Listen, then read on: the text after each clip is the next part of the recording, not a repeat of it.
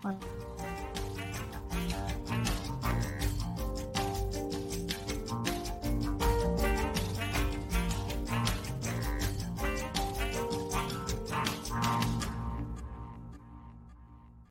iyi akşamlar. Daktilo 1984'de Nabız'a hoş geldiniz. Bu akşam Türkiye'nin yüz, yüz akı bir hukukçuyla birlikteyim. Bizim hukuk fakültesi döneminden heyecanla takip ettiğimiz cesur, gericilikle mücadele eden bir hukukçuyla birlikteyim. Hoş geldiniz. Ee, hoş bulduk, iyi yayınlar. Teşekkür ederim. Bu yapacağım tek olumlu yorum olacak. Arasında e, sorularla sıkıştırmak istiyorum İlhan Bey'i birazcık. Onun e, duruşunu merak ediyorum. Cumhuriyet Halk Partisi'nin gidişatı ile ilgili meselelerdeki konumlarını merak ediyorum. Aslında gelecek için e, biz grubu olarak yanıyla e, değerlendirmelerde bulunacak. Cumhuriyet Halk Partisi'nin evet gidişatını e, tartışıyor olacağız bu akşam. Şimdi ben öncelikle şunu sormak istiyorum. Yayınlarınıza baktım özellikle son e, zamanlarda olanlar ama bir tanesi seçimden önce hemen pardon seçimden sonra e, Kılıçdaroğlu'nun doğru aday, doğru aday olup olmadığı sorulmuş size e, seçimlerden sonra ve siz demişsiniz ki evet doğru adaydı günün koşullarına göre.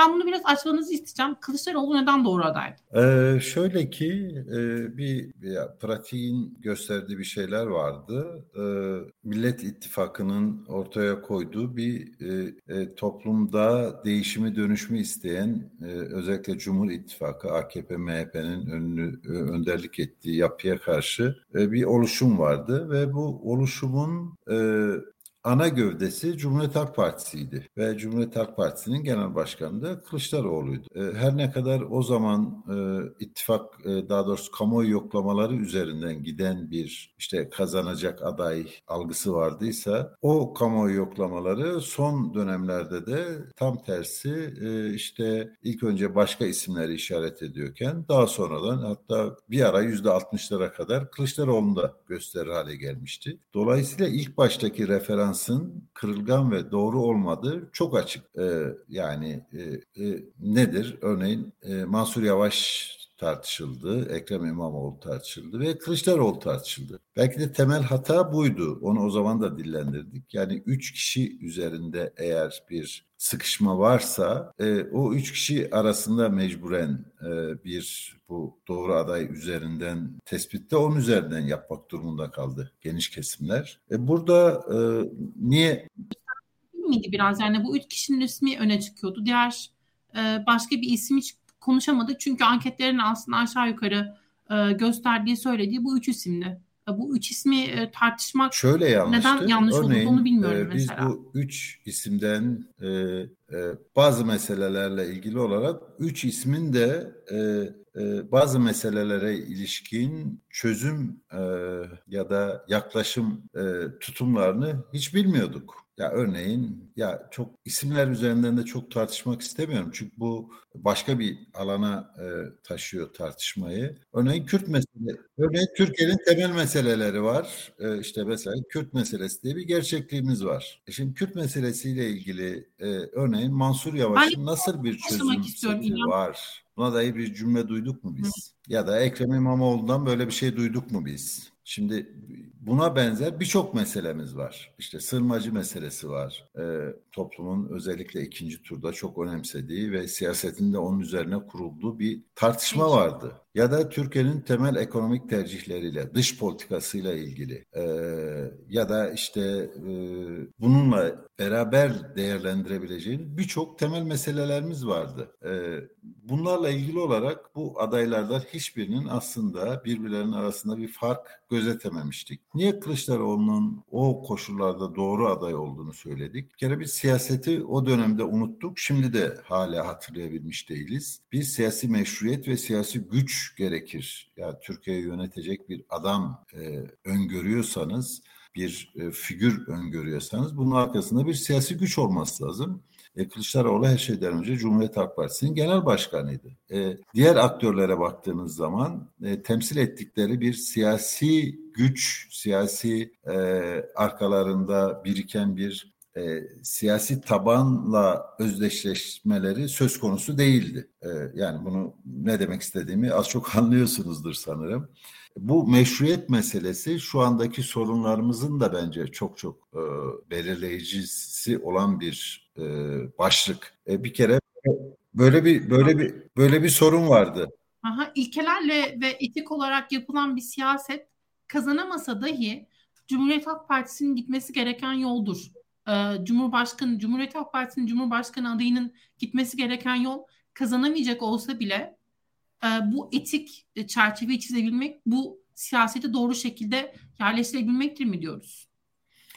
Ee, hem onu diyoruz hem de öteki türlü e, adaylaşmaların e, kendi pragmatik dengeler içerisinde doğru olmadığını da görüyoruz. Ya bu çok açık aslında. Örneğin HDP ve sonradan Yeşil Sol Parti ve Sol Sosyalist yapılar açıkça Mansur Yavaş'a oy vermeyeceklerini söylediler. Yani bu çok somutlaştırmak istemiyorum ama şimdi oradan yüzde sekiz dokuzluk bir e, muhalefetten e, maalesef o çatı altında hepsi değerlendirmek zorunda kalındı. Maalesef dememin gerekçesi de şu, keşke e, Cumhuriyet Halk Partisi daha cesur politikalar izleseydi bunun tamamını kapsayacak bir güce erişseydi. Onun için maalesef dedim. E şimdi e, o muhalefet çatısı içerisinde yüzde sekizi dokuzu eksilttiğinizde e, yani Mansur Yavaş nasıl doğru aday olabilirdi? Bunu e, yani matematik üzerinden kurulan herkese e, söylememiz lazım. Yani HDP biz sorgulamak istiyorum. Siz mesela eleştiriyorsunuz da Cumhuriyet Halk Partisi'ni özellikle bu tırnak içinde sağ açılma politikalarında elitlerle müzakerelerin yürütülmesinin yanlış olduğunu söylüyorsak eğer aslında HDP için aynısının geçerli olduğunu söylemek lazım belki. HDP elitleriyle HDP seçmeninin aynı hareketi sergileyip sergilemeyecekleri meselesi. Özellikle biz geçen hafta e, İyi Parti'den bir ismi konuk ettik. E, Yiğit Karakış'ı. Ve o söyledi ki bize e, Cumhuriyet Halk Partisi önüne anketler gittiğini, genel merkezin önüne anketler gittiğini, aslında kendilerinin de yine bu anketlere e, sahip olduğunu ve bu anketlerin e, bu anketlere göre Mansur Yavaş'a e, Kürt seçmenin oy vermesinde bir problem gözlemlenmediği, aksine Mansur Yavaş'ın anketlerdeki en öndeki isim olduğu, onu e, İmamoğlu'nun takip ettiği ya ve bu, bu yaklaşımı kabul etmek mümkün değil. Çünkü Hı-hı. o anketlerin birçoğu e, neredeyse tamamı e, Sayın Kılıçdaroğlu'nun ilk turda seçimi açık ara alacağını da gösteriyordu. Yani anket üzerinden üstelik de Türkiye siyasetinde geçmişe baktığınız zaman anketlerin bu kadar çuvalladığı bir pratik varken anketlerin üzerinden siyaset kurulmaz siyaset ikna etme, anketleri dönüştürme e, pratiğidir aslında. Yani o zaman öbür anketlere ne diyeceksiniz? Yani artık Kılıçdaroğlu aday olduktan sonra Kılıçdaroğlu'nun açık ara, üstelik de çok saygın tırnak içerisinde alarak söylüyorum, anket firmalarının bile Kılıçdaroğlu'nun açık ara kazanacağını söylediği anketlere ne diyeceksiniz? Anket üzerinden siyaset kurulmaz. Yani siyaset bir iddia işidir, ikna işidir, e, bunun e,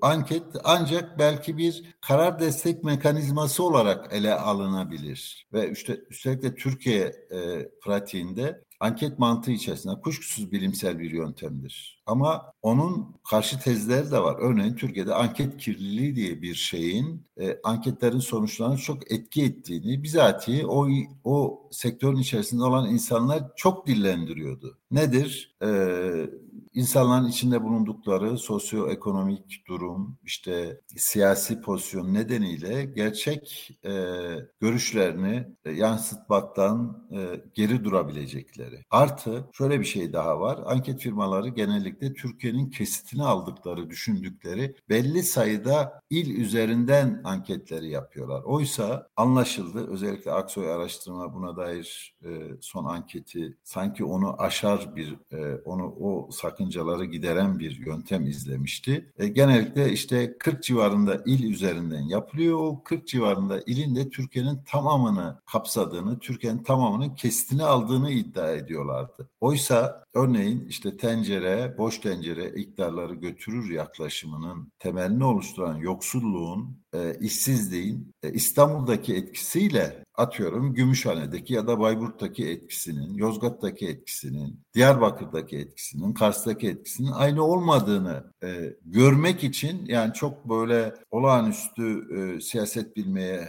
ya da işte anket mekanizmasını analiz edip onu içselleştirmeye gerek yok. Çok açık bir e, e, ne diyeyim gerçeklik bu. Dolayısıyla anketler üzerinden işte seçilebilir aday tartışması yapmak ne kadar yanlıştıysa e, şimdi geriye dönüp e, geçmişteki bu hizmet boyutundaki yenilginin gerekçesini e, ya şu olsaydı böyle olurdu üzerinden kurmak da o kadar yanlış. Ben orada tam tersi şöyle bir şey derim. E, bunu söyleyen siyasi aktörler yeterince ellerini taşın altına koyup sahada çok güçlü çalışmadılar derim yani. Artı tekrar tekrar vurgulamak istiyorum. Yani Kılıçdaroğlu'nun o koşullar içerisinde e, adaylaşmasının e, doğru e, temellendirilmesinin en güçlü argümanı şuydu. Kılıçdaroğlu'nun arkasında bir parti var e, ve o partinin temsiliyeti onda somutlaşmış ve e, artı Türkiye'nin temel meseleleriyle ilgili olarak tezlerini dillendirilmiş, alan almış hani bu e,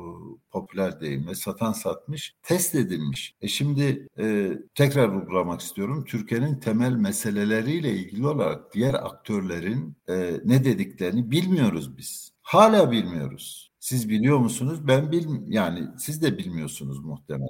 Yani %50 artı birin gerektirdiği durumlarda bu kadar keskinlikleri vurgulamanın iyi bir fikir olup olmadığını ben bilmiyorum açıkçası.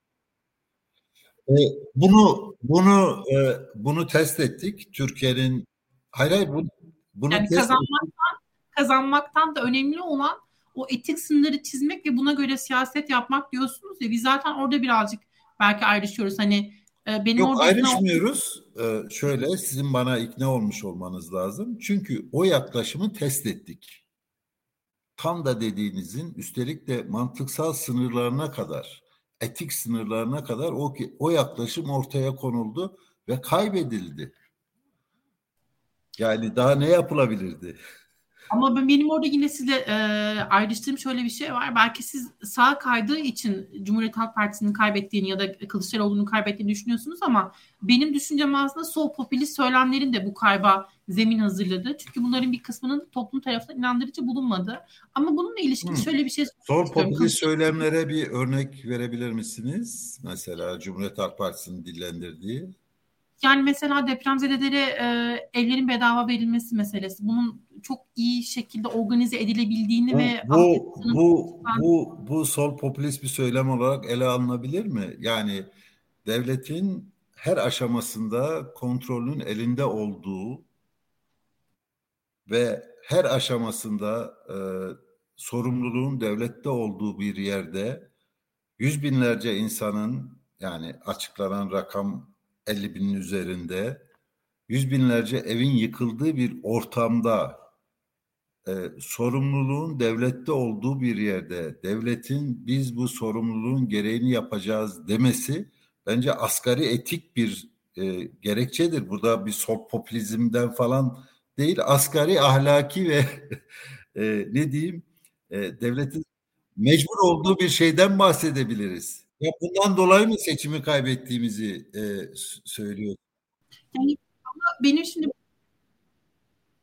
bir hakkı bir hakkı olduğu gibi ortaya koymak onun onun söylemleştirmesi bence iki farklı şey aslında ama ya bundan dolayı mı seçimi kaybettiğimizi e, Hayır, seçimi söylüyor. kaybetmekle ilgili çok fazla sebep var aslında ve ben şimdi hepsini e, teker teker ele almak istiyorum.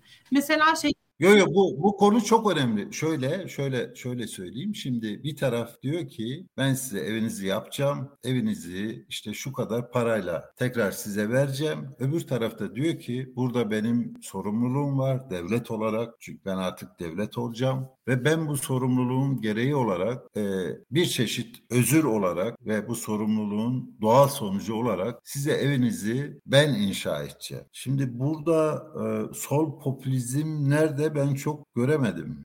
Artı Artı sol popülizmle, sol popülizmle e, onun karşısına koyduğunuz yani AKP'nin söylediğini kastederek söylüyorum. E, rasyonel akıl hangisini tercih eder sizce? Hangisini tercih etmeliydi? Yani bizim elimizde sonuçlar var zaten. Tercih edileni ne yazık ki göz, gördük ve gözlemledik. Burada bak, ne yazık ki bak, ne yazık ki dediğiniz şeyin analizini yapmamız lazım belki.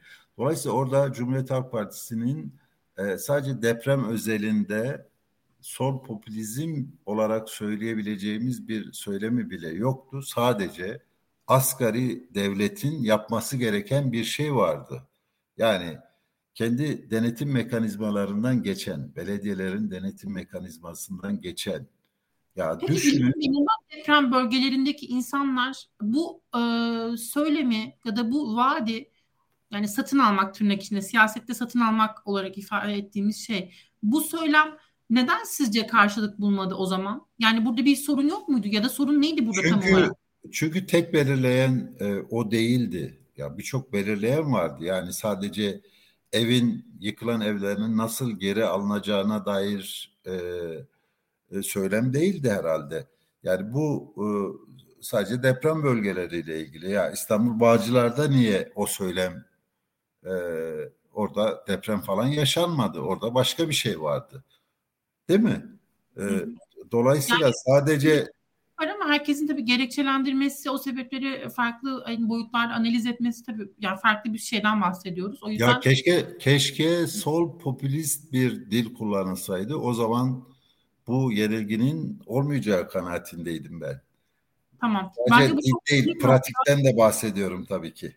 Aha. Yani şimdi ben sizin geçen e, kongredeki Cumhuriyet Halk Partisi kongresindeki konuşmanıza e, baktım. Orada e, partilere seslenip e, utanmıyor musunuz diye soruyorsunuz. Özellikle delege yapısını hmm, e, o kadar mi konuşmuşum? evet. Şimdi bu konuşmanızdan yola çıkarsak bugün de aynı soruyu soruyor musunuz e, Cumhuriyet Halk Partilere? Bu delege yapısını oluşturmaya aday şimdi yeniden kongre süreci başlıyor. E, delege yapısıyla ilgili çok fazla şey okuyoruz. Siz bunu en iyi bilenlerdensiniz belki de. Ya o zamanki benim tepkim şuydu. E, o zaman mevcut e, iktidarı elinde tutan aktörler e, çok büyük bir iddiayla o kongreyi toplamışlardı. Hem bir yandan demokratiklik iddiası vardı hem önümüzdeki Türkiye'nin ikinci yüzyılını e, kurma üzerine e, bir iddiayla ortaya çıkmışlardı. Ancak e, genel başkan konuşmayı yaptıktan sonra salon boşalmıştı.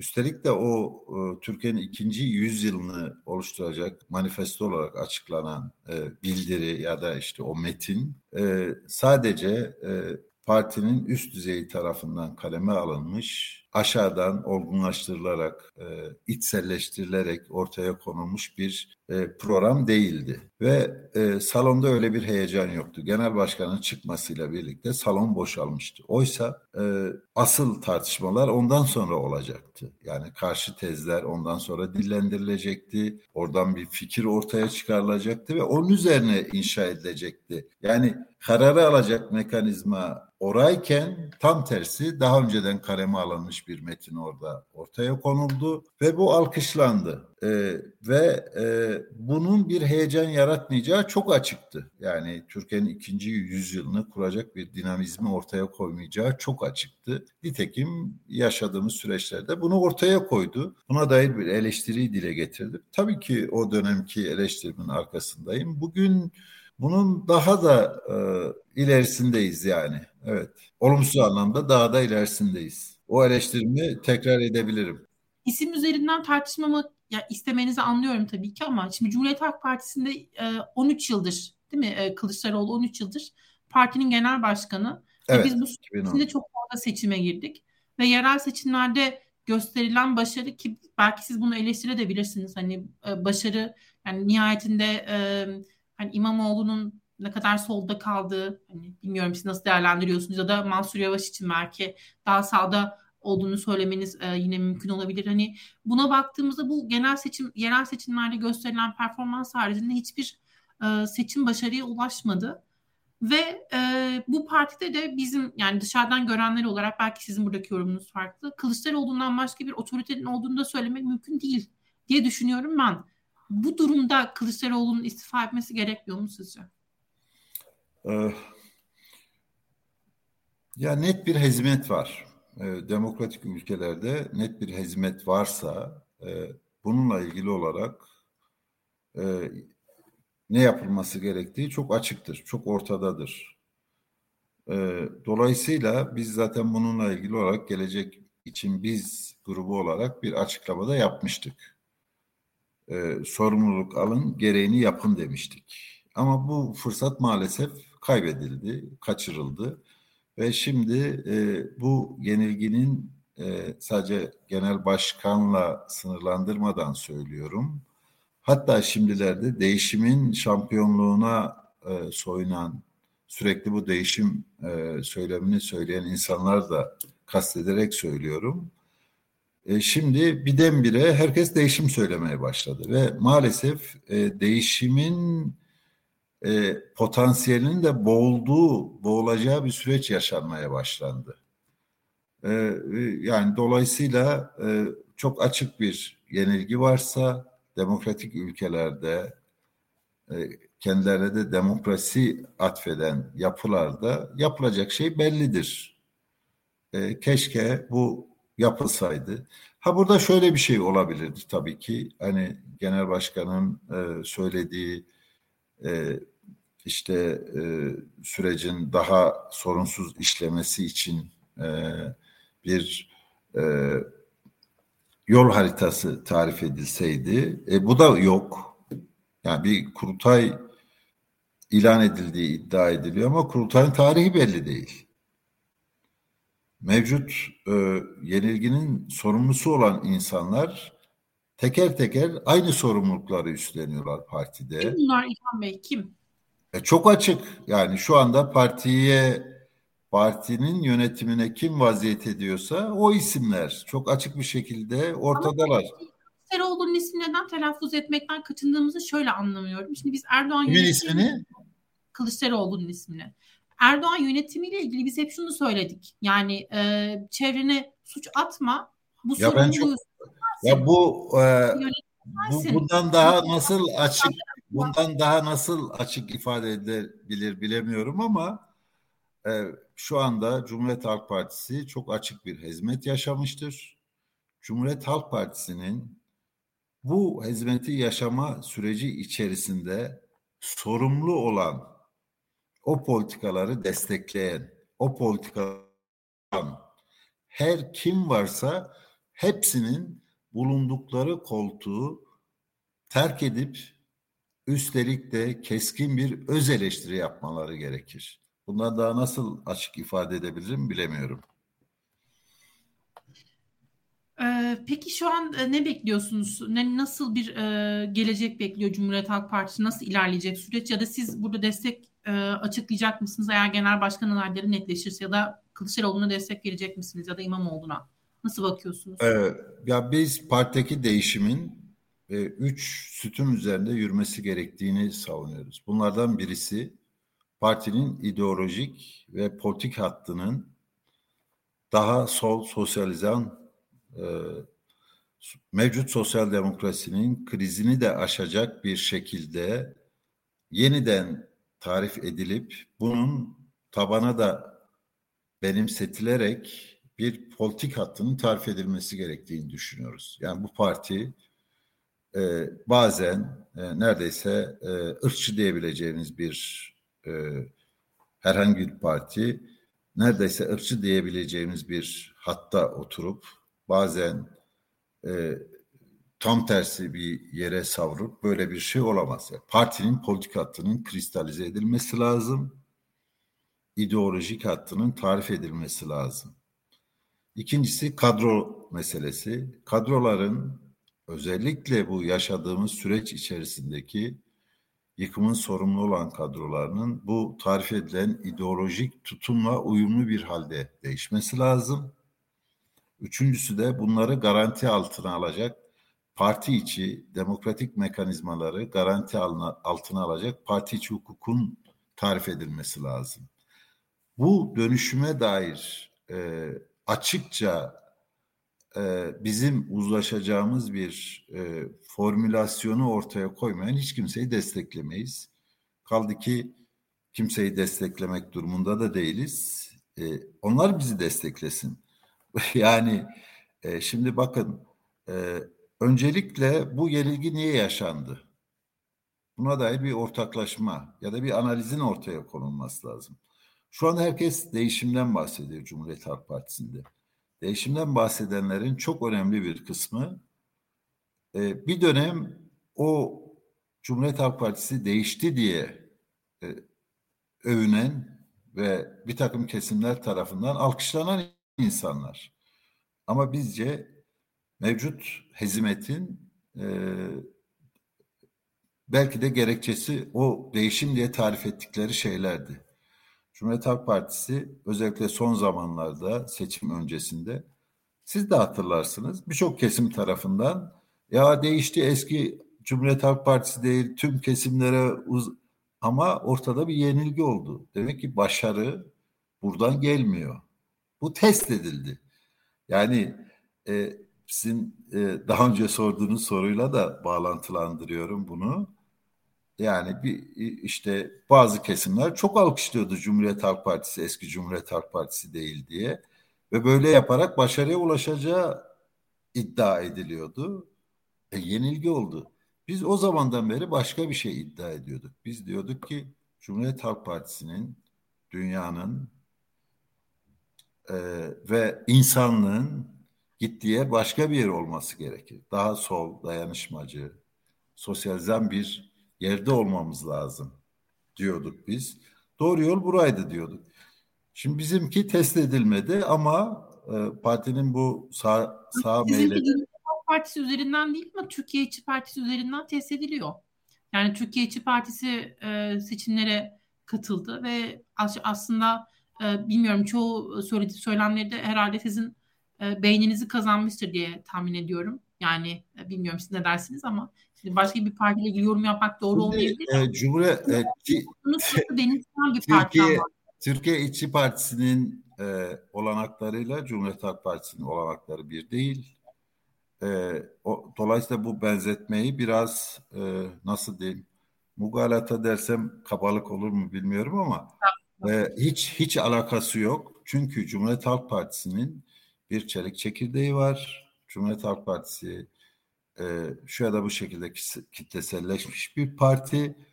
Onun bir e, iddiayı savunmasıyla e, medyada yer bulması çok sınırlı olan e, ne bileyim mali olanakları, iletişim olanakları çok sıkıntılı olan, daha yeni yeni kendini tanıtmaya başlayan bir siyasi hareketi mukayese etmek çok e, nasıl diyeyim e, adil değil bence. Peki o zaman ben Dolayısıyla bu burada ben Cumhuriyet Halk Partisi üzerine tartışıyoruz. Eğer Hı. Cumhuriyet Halk Partisi bu iddiayı öncelikle kendi tabanına benimsetseydi Sonrasında da bu iddiasının mücadelesini sahada vermiş olsaydı e, bence bu e, yenilgiyi yaşamazdık biz. Türkiye'de çok daha özgürlükçü, eşitlikçi e, bir e, iklimde yaşamış olurdu. O anlamda e, ben bir anlamda katılıyorum aslında. Cumhuriyet Halk Partisi savunduklarını, inandıklarını, e, ortaya koymak istediği siyaset tarzını e, anlatmaya cüret edemiyor. Yani bu ayıp bir şeymiş gibi. E, mesela laiklik ayıp bir şeymiş gibi e, söylemekten kaçınıyor. Bunu anlatmaktan kaçınıyor. Bunu anlıyorum. E, yani daha doğrusu anlamıyorum ama bunu böyle yaptıklarını açıklıkla ortaya koyabiliriz zaten. Ya da mesela konut krizi gündeminde Cumhuriyet Halk Partisi'nin ele e, avuca dokunur, ele avuca gelir bir söylemi de yoktu mesela. Bunlardan çekinildiğini anlıyoruz. Bunları yapmaktan kaçırıldığını anlıyoruz ve sizin aslında ortaya koymak istediğiniz şeyin ben bu olduğunu anlıyorum. Yani böyle iddianız var ama bunu söylemekten kaçınıyorsunuz. E, bunu ayıp bunu ayıpmış gibi davranıyorsunuz e, aslında diyorsunuz benim anladığım kadarıyla ama ben şunu merak ediyorum. Şimdi bunu anlatmakla ilgili belli ki bir sorun var. Yani bu e, iddia edilenler, bu ortaya konulmak istenilen siyaset tarzı belki o çekirdek kadroda böyle bir düşünce varsa bile bu bir türlü artık tabana inmek deniliyor ya, ya halkla buluşmak artık adına ne derseniz bu bir türlü başarılamıyor. Ya bunun bu başarısızlık sebep örgütler mi çalışmıyor? Mesela e, bu işte partideki bir oligarşik yapıdan mı dolayı böyle ya da ne bileyim neden inandırıcı bulunmuyor? Neden insanlar benimsemiyor bu söylemleri? Bunu merak ediyorum. Ya da yeterli evet. zaman var mı mesela? Şimdi yine biz 5 e, sene daha belki belki sonrasını bilemiyoruz. Seçimler tekrar olacak mı kestirmek güç. Ya öyle bir yapıda yapının içindeyiz çünkü. Öyle bir Ya bir şey söyleyeceğim. Yani bununla ilgili e, çok yakın zamanda yaşadığımız bir şey. 12 yaşında bir çocuk bir medresede kendisini astı. E, medreseden bahsediyoruz. Yani 20. yüzyıl Türkiye'sinde medreseden bahsediyoruz ve 12 yaşında bir çocuktan bahsediyoruz. Şimdi bu eğer siyasetin bir mücadele alanı haline gelmiyorsa e, siz e, e, halkla nasıl temas kuracaksınız? O 12 yaşında çocuğun ailesi e, halk değil midir? E, bun, bunu o kadar çok e, örnekleri arttırabiliriz ki biz. Şimdi Cumhuriyet Halk Partisi'nin e, bu anlamda e, e, geniş kesimlere erişmek için taktik olarak belirlediği muhafazakarlaşma, muhafazakarlara ulaşmak için onların oyunu almak için muhafazakarlaşma, onların dilini kullanma giderek e, sağ siyaseti e, hayata geçirme pratiği iflas etti. Bir kere bunu görmemiz lazım. Bunun tersi yapılsaydı, daha sahici ilişkiler kurulsaydı ben bu yaşadığımız sorunu yaşamayacağımız kanaatindeyim. Bu, buna çok inanıyorum. Şu gerekçeyle çünkü siz bu söylemleri e, tekrar tekrar ürettiğinizde, yeniden yeniden ürettiğinizde e, tam tersi oradan oy almak yerine e, oranın söylemini büyütmüş oluyorsunuz. Yani orayı aslında beslemiş oluyorsunuz. Onun yerine onun karşısına koyduğunuz üstelik de partinizin geleneği, işte e, tüzüğü, programı zaten size bunu emrediyor. Cumhuriyet Halk Partisi'nin tüzüğü son tahlilde partiyi demokratik sol bir parti olarak tarif ediyor. Ama baktığınız zaman partinin e, özellikle bu seçim fırtınası döneminde demokratik sol bir söylem yerine merkez sağ hatta giderek siyasal İslamcı e, bir pratiği, bir söylemi benimsediğini görüyoruz. Ve bu da alkışlandı. Liberaller tarafından alkışlandı, ikinci cumhuriyetçiler tarafından alkışlandı, yetmez ama vetçiler tarafından alkışlandı. AKP'den kopmuş, e, bir şekilde orayla bağını koparmış eski küskün AKP'liler tarafından alkışlandı ve bu test edildi. Oysa biz bunun zaten başarısızlıkla sonuçlanacağını, böyle bir siyasi tarzın tam tersi işte e, sağı, e, siyasal İslam'a, muhafazakarlığı ve Türkiye'nin şu anda işte sizlerin de bizlerin de rahatsız olduğunu düşündüğüm, ortalama Türkiye insanının e, rahatsız olduğunu düşündüğüm o iklimi büyüttüğünü çok açık görüyorduk. Bunu yazdık, söyledik, uyarmaya çalıştık. E, geldiğimiz noktada maalesef böyle bir durumla karşı karşıya kaldık. Dolayısıyla burada Cumhuriyet Halk Partisi'nin e, tekrar vurgulamak istiyorum. Bir kere ideolojik olarak e, kristalize bir e, tartışmayı, ideolojik olarak kristalize olacağı, siyasi tutumunu ortaya koyacağı bir tartışmayı başlatması lazım.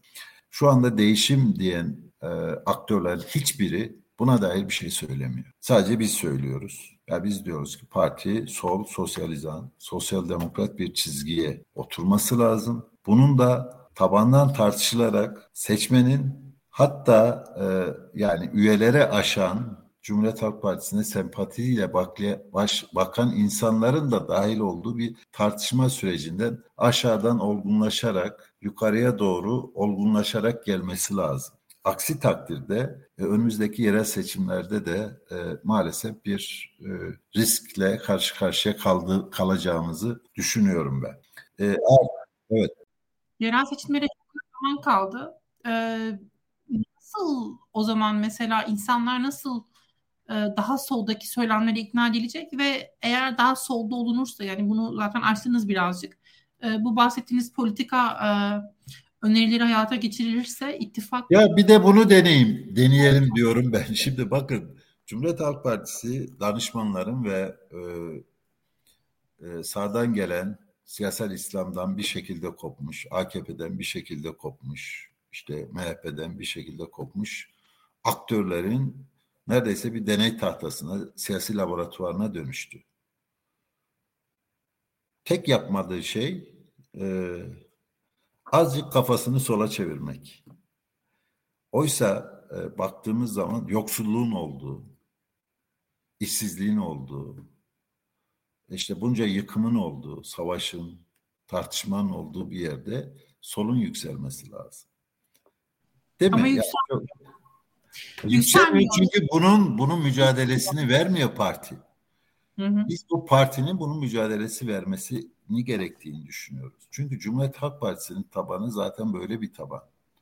Ama bu e, piramidinde yukarı doğru çıktıkça hem kadro olarak hem fikir olarak sınıfsal olarak tam tersi ondan koptuğunu e, görüyoruz. Bir kere o aradaki makasın kapatılması lazım. Yani e, Cumhuriyet Halk Partisi e, e, ve geçmişinde de e, yükseldiği dönemlere baktığımız zaman meydan okuduğu daha sol sosyalizan söylemleri dile getirir, getirdiği, o pratikleri hayata geçirmeye çalıştığı dönemlerde yükselmiştir. Hep klasik olarak söylenir. İşte e, toprak işleyenin, su kullananın denildiği dönemdir Cumhuriyet Halk Partisi'nin yükseldiği dönemlerden birisi. Ortanın solunu tarif ettiği dönemdir ve bunların hepsi de aşağıdan tartışarak gelmiş şeylerdir.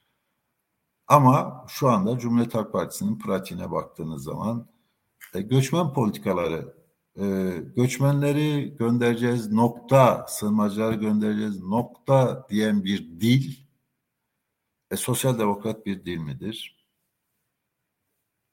Ya da e, partili belediyelerine işveren sendikası kuran bir parti e, emekçilerle nasıl ilişki kurabilir?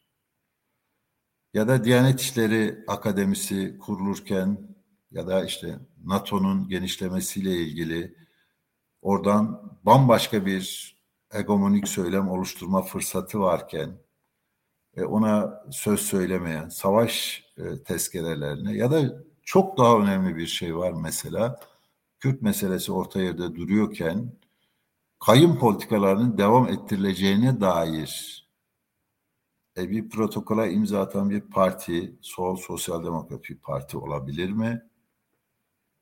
Üstelik de bunları yapmanıza rağmen yani her türlü tırnak içerisine alarak söylüyorum, oportunist adımı atmış olmanıza rağmen e, başarı elde edememişseniz e, ya azıcık da kafanızı sola sosyal demokrasiye, demokrasiye ça- çevirin çağrısı yapmak herhalde en mantıklı çağrı olur. Bak Türkiye'nin son yıllarda haklarıyla yolu ayırıp e, HDP ile işbirliği yapılmasına nasıl bakarsınız mesela İstanbul'da, Ankara'da, İzmir'de? Soruyu kaçırdım. E, diyorum ki bu ittifak ortaklarıyla yolları ayırıp zaten ittifakın bittiğine dair İyi Parti'nin açıklamalar yapıldı. Ama diyelim ki yani devam ediyor olsun e, İyi Parti ile mesela yolların ayrılıp HDP ile e, Yeşil Sol'la ya da ve Türkiye İşçi Partisi ile bir ittifakın yapılması daha solda konumlanma işe yarar mı sizce? Ya bunun, bunun pratik, pratik sonuçları tartışılır, yer yer olabilir.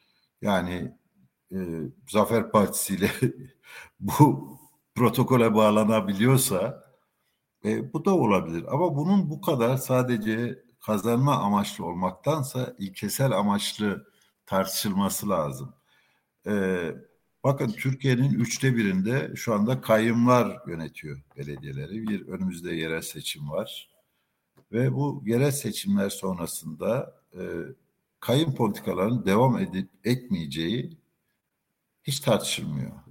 Ya bu ne olacak? Ve Cumhuriyet Halk Partisi e, buna dair e, seçim sürecinde de e, bu hem parlamento seçimi hem cumhurbaşkanlığı seçimi sürecinde de çok doğru ve demokratik bir tarz ortaya koymadı.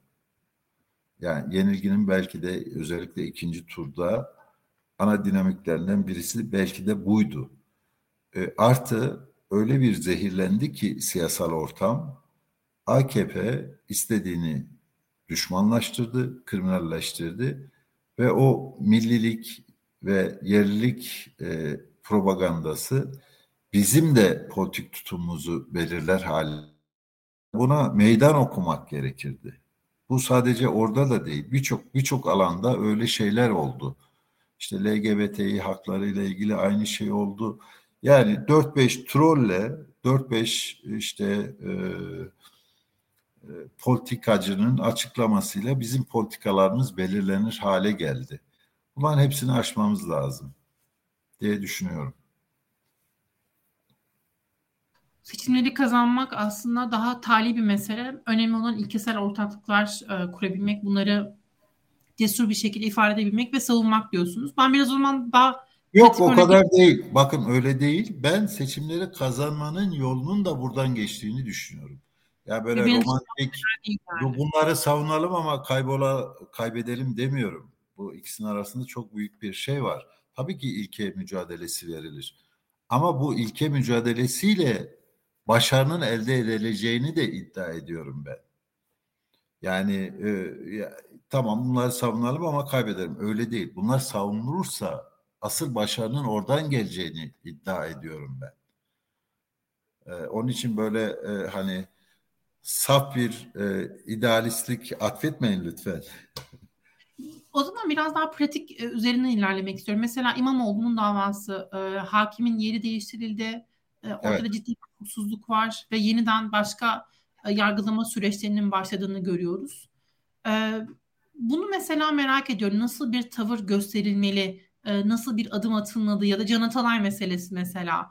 E, buradaki çizgiler nasıl çizilmeli? Ya da LGBT artıların e, terörize edilmesi, terörle e, ilişkilendirilmesi yandaş medya tarafından. İşte buradaki hat nasıl kurulmalı? Nasıl bir siyasetle bunun önüne geçirebilir? Biz e, 2018 yılında gelecek için biz e, çıkışını yaptığımızda e, muhalefetin tarifini şöyle yapmıştık. Madem ki Türkiye'de bir olağanüstü e, süreç yaşanıyor, olağanüstü pratikleri hayata geçiren bir iktidar var. Muhalefetin de e, muhalefetini, muhalefet pratiğini bu olağanüstülükle e, kurması gerekir. Yani olağan dönemin muhalefetini olağanüstü bir dönemin iktidarına karşı kurgulayamazsınız. Başarı elde edemezsiniz. Bu sorduğunuz soruların tamamına aynı şekilde cevap veriyorum. Örneğin eğer e, iktidar diyorsa ki ben kayyum politikalarına devam edeceğim, kim kazanırsa kazansın oraya kayyum atayacağım, o zaman sizin o oyunu bozmanız lazım. Bu oyunu bozmanın gerekçesi eğer boykotsa cesaretle onu bile savunmanız gerekir. Ya da ona zorlamanız lazım. Örneğin son seçimlerde e, Urfa'da bizim bir milletvekilimiz saldırıya uğradı ve o sandıkta toplu oy kullanıldı. O anda tüm muhalefet partilerinin sahaya çıkıp bu sorun çözülmezse, sandıklarda bu baskı ortadan kaldırılmazsa seçmenlerimize oy kullanmayın çağrısı yapacağız deyip iktidarı Yüksek Seçim Kurulu ve güvenlik kuvvetleri buna zorlamaları gerekir. Mesela ben olsaydım buna zorlardım. Çünkü göz göre göre orada sahte bir sandık sonucu ortaya çıktı ve biz de bunu içselleştirdik. Ufak tefek işte kınamalarla geçirdik. Bahsettiğiniz tüm başlıklarla ilgili olarak bu tarz zorlayıcı, e, müdahale edici ve sonuç alıcı şeyler yapmak lazım. Yani işte LGBTİ ile ilgili Türkiye'nin son zamanlarda yaşadığı e, düşmanlaştırma pratiğinin başımıza çok çok büyük belalar açacağını görüyor olması lazım e, Cumhuriyet Halk Partisi'nin ve diğer muhalefet partilerinin. Bu sadece Cumhuriyet Halk Partisi'ni kastederek söylemiyorum. Ya bunun arkasından gelecek şey e, LGBTİ bireylere karşı inanılmaz bir şiddet olacaktır Tartışmasız. Çünkü düşmanlaştırıyor, insan altı bir varlık olarak tarif ediyor. Yani anayasayı, işte hukuk kurallarını, asgari insani değerleri bile yok edecek şekilde düşmanlaştırıyor. Bu nasıl yansıyacak pratiğe? Şimdi buna karşı bir tavır ortaya nasıl koyamazsınız? Bunu ortaya koymanız lazım ve bu ortaya koyduğunuz tavrın da sonuç alıcı ve müdahale edici olması lazım. En çok onu, ona vurgu yapmak istiyorum ben. Yani parlamentoda çıkıp iki açıklama yapmak, iki laf geçirmek, orada bir seyirlik performans olarak muhalefeti ele almak yeterli olmuyor. Başka bir şeyler yapmak lazım. Eğer on, oradan sonuç alınamıyorsa o başka bahset, şeyler efendim? İlhan Bey. O başka şeyler dediğinizi biraz daha açar mısınız? Mesela LGBT artılar üzerinden söyleyelim. Ne yapmak lazım? Ee, biraz önce bir örneğini verdim ama LGBT artlarla ilgili olarak gerekirse örneğin Pride'a meclis grubu olarak tüm muhalefetin katılması mesela yani pratik olarak.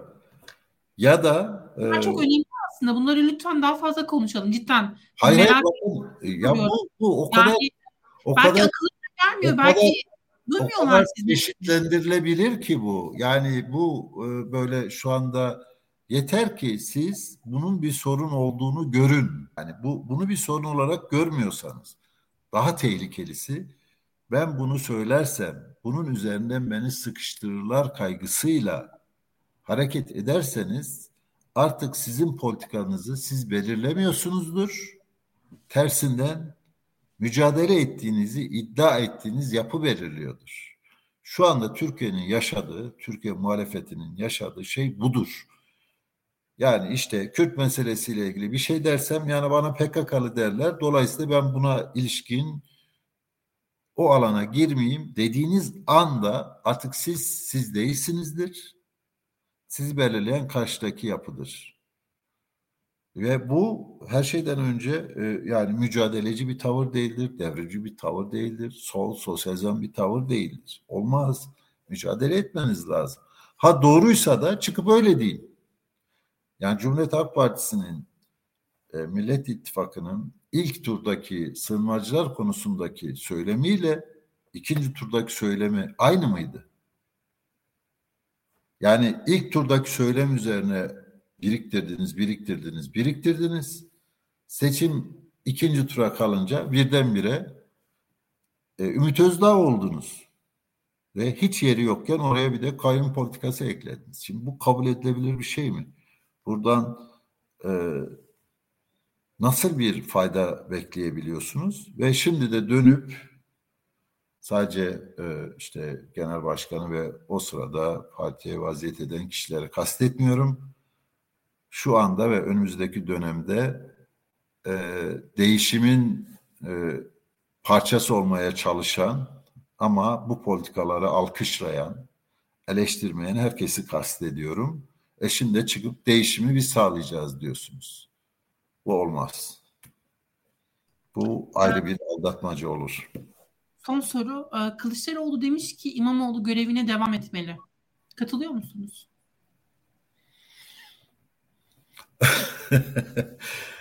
ee, yani Sayın Genel Başkan'ın söylediği bir e, tespite katılıp katılmamak gibi bir şeyim yok. E, bir yani buna ne diyebilirim bilemiyorum. E, eğer İmamoğlu İmamoğlu ters İmamoğlu'nun tersini düşünüyorsa tersini yapsın. Ama Sizin... benim söyleyeceğim bir şey var. E, bu biraz önce bahsettiğim çerçevede Cumhuriyet Halk Partisi'nin değişmesi lazım. Ve bu değişimde bu bahsettiğimiz e, hataları e, yapan hiçbir aktör bunun bir parçası olamaz. E, Şimdi düşünün değişimi tarif ederken biz bir kere e, şunu da söylüyoruz. Tabanın bunu içselleştirmesi, benimsemesi ve bunun bir aktörü haline gelmesi lazım. Ama değişim üzerine tartışmalar sorunuzun da o bağlamda olduğunu düşünüyorum ben. Çünkü İmamoğlu e, belediye başkanlığına devam ederse e, artık e, Cumhuriyet Halk Partisi'nin e, değişiminde bir rol almayacağı gibi bir e, imayla sordunuz sanırım. Ama ben bunların hepsini aşıyorum. Tekrar vurguluyorum. İmayı, imayı yapan ben değilim. Cumhuriyet Halk Partisi Genel Başkanı ve istifa etmeyen Cumhuriyet Halk Partisi Genel Başkanı var. Sizin eleştirdiğiniz gibi değişimden ne kastettiğini açıklamayan bir İstanbul Büyükşehir Belediye Başkanı var. Ortada bir keşmekeş var. Milyonlar umutsuz, milyonlar hayal kırıklığı içinde buna kendimi de katıyorum. Tam da bununla ilgili.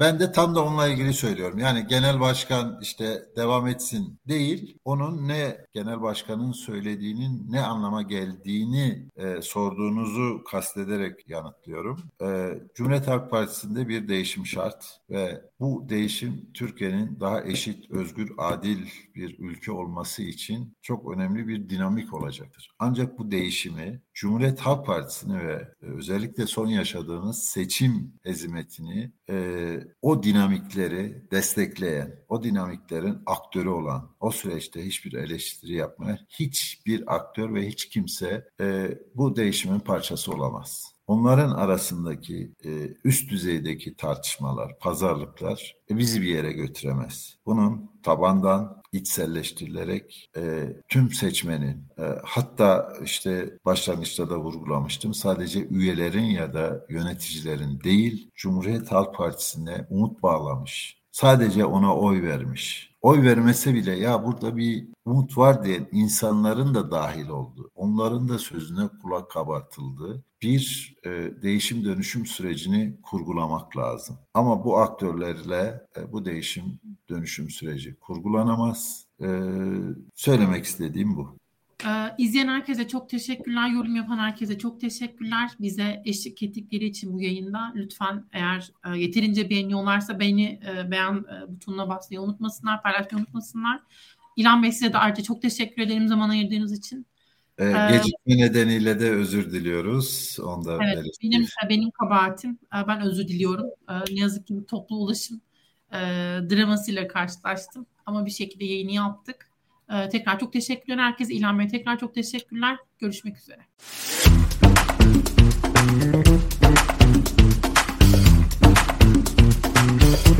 Thank you.